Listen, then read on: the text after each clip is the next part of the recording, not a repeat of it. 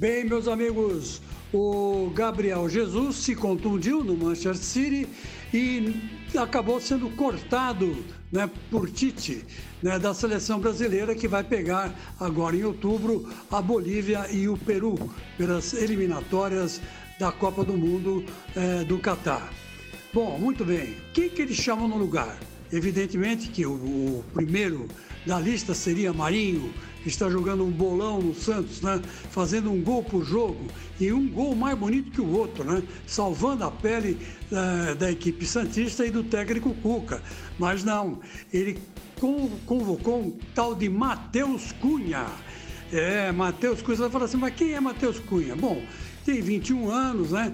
É, joga na Europa e na seleção brasileira, né? Ele acabou, a seleção brasileira é, sub-20, acabou tendo um certo destaque.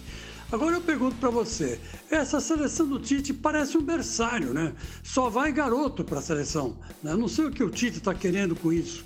Quando na verdade a gente sabe que nas eliminatórias o que vale é a experiência, né? Não é fácil hoje em dia jogar com Bolívia e com Peru. Né? Eles já não são aqueles bobinhos de antigamente, da, da, dos anos de 1960, 1970. Eles sabem o que fazer com a bola. Tem tática, né? tem bons treinadores e bons jogadores também, que atuam na Europa, né? que atuam na Europa também.